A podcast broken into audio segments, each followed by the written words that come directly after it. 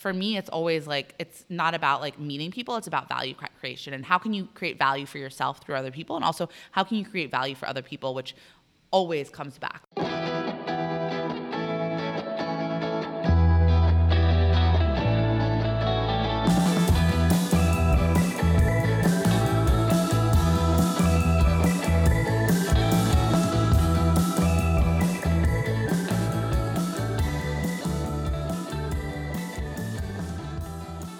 Welcome to the Launch Podcast. Today we have Amelia Friedman with us, who is the co founder and COO of Hatch. Amelia, thanks for being here. Thanks for having me. So, why don't you explain a little bit about Hatch and why you're at launch today?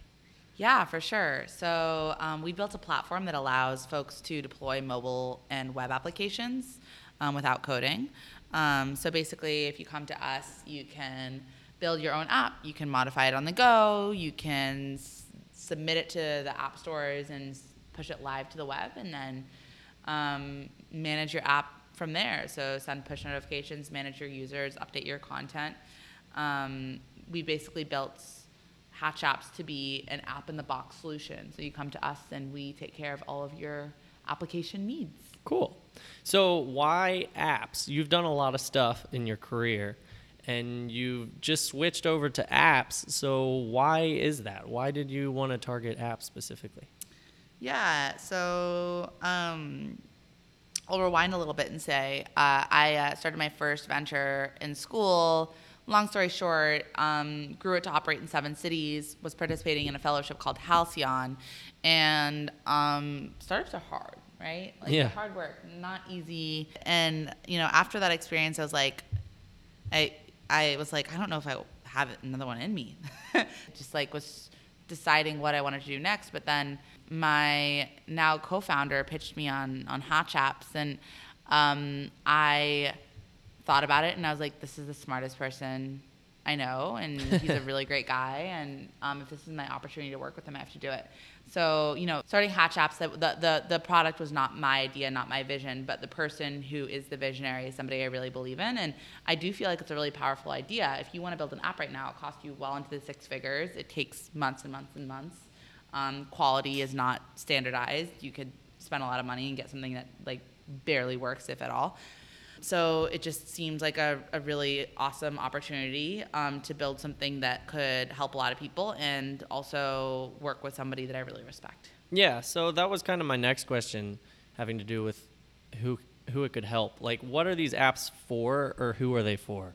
I uh, so we we work with all sorts of uh, types of companies. We work with some startups that are their VP of marketing needs like a lead generation tool, which is the case for a company called Arcadia Power, a company based in DC that's uh, raised about 10 million, Series A company.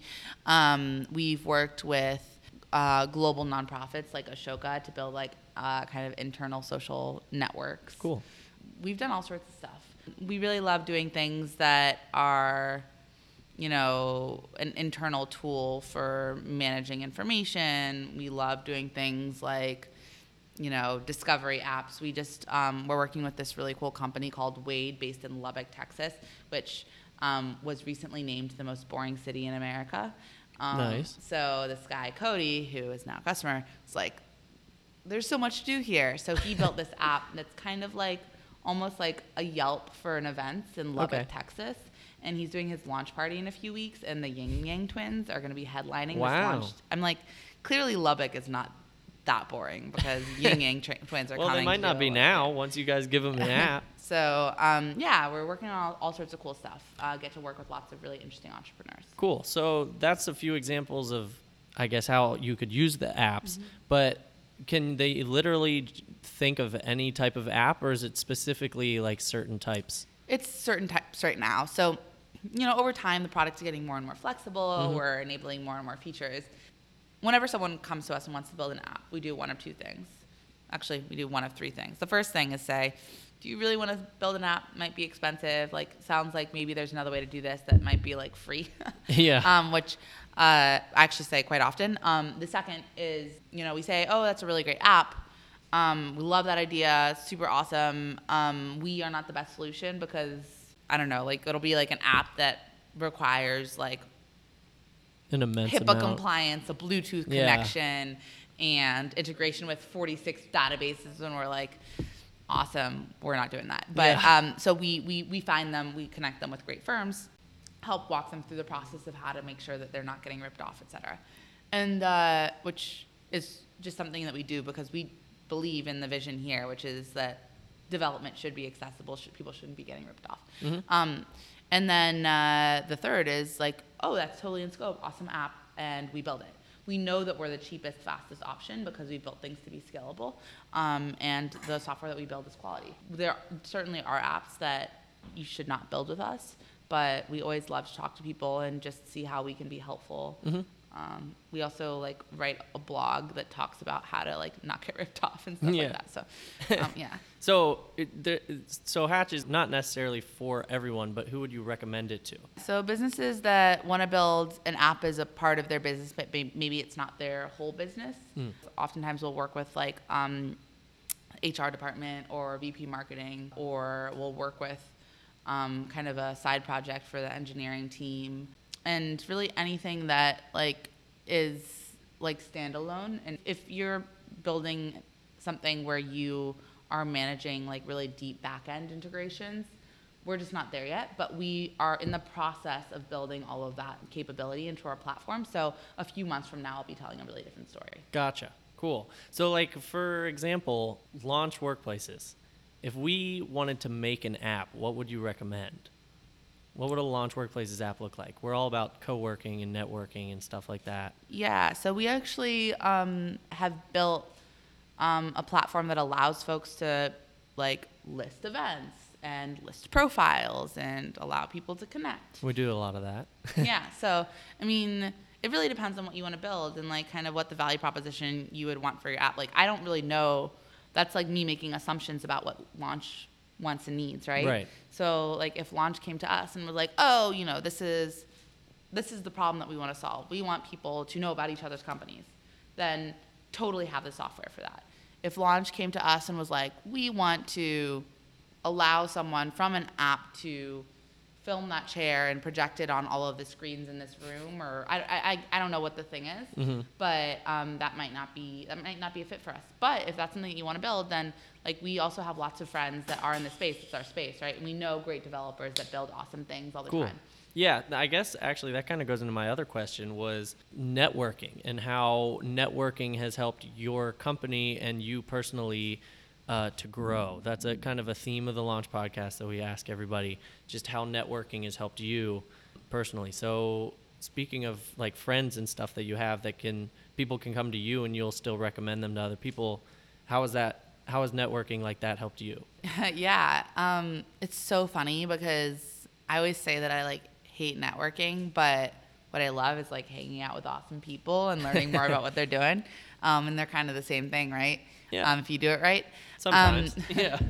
So I, uh, when I first moved to DC, or I, am actually from here. I grew up in Arlington. Um, moved back here, uh, and I was 22, right out of school.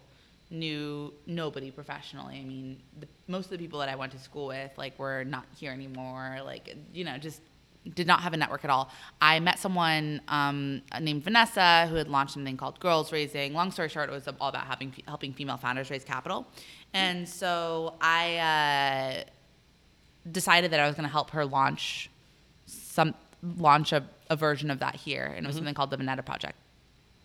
So I emailed like 50 people that were on different lists of powerful women in DC tech, and uh, there are a few that like actually like took me seriously for whatever reason. Like I had, I had no idea what I was talking about. um, and I'm like I'm gonna help female founders raise capital, knowing like have never at that point I had never raised venture capital myself, like never. Um, long story short, a few of them took me seriously. God bless them, because I would not have. Um, and uh, uh, started building out programs to help female founders in DC raise capital.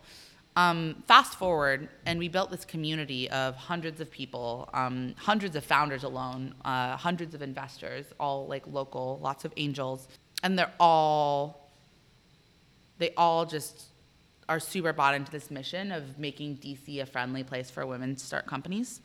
So, how does this relate to networking? For me, I wasn't really trying to build a network. I was just trying to build value. And the way a lot of what makes building value easier is having people with like disparate skill sets or connections or whatever to tap into.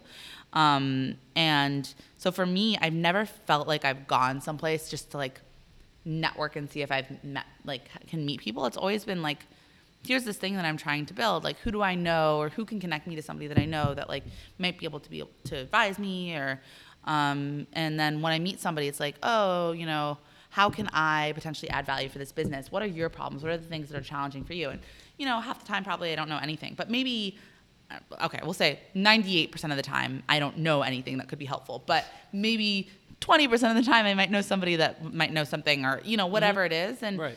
um, it's for me it's always like it's not about like meeting people it's about value creation and how can you create value for yourself through other people and also how can you create value for other people which always comes back so 360ing on that story about the Vinetta project you know a few years later we've raised $2 million for our company and the majority of it like the, the majority of the early capital came from Vinetta. And that was the capital that enabled the capital to follow. Like it was people that I met through building this community that was completely separate from kind of the business that I was building. That was just something that I was doing for fun and because I cared about it and it seemed important. Um, and you know, maybe now I mean, we just um, were accepted into a program through Morgan Stanley, where they're also investing another 200k. That wasn't a Vinetta connect, a Vinetta connection, but what it, it, we never would have gotten there if it weren't for the people that I met through the Vinetta project that like took the early, like made early bets on us when we were Cool. just getting started. Cool. Well, thank you for being here. Uh, if people wanted to reach out to you or contact you, how would they do that? Uh, shoot me an email. Um, I'm at Amelia at hatchapps.com, A M E L I A at H A T C H A P P S.com. Great. Well, Amelia, thank you for being here. Thanks for having me.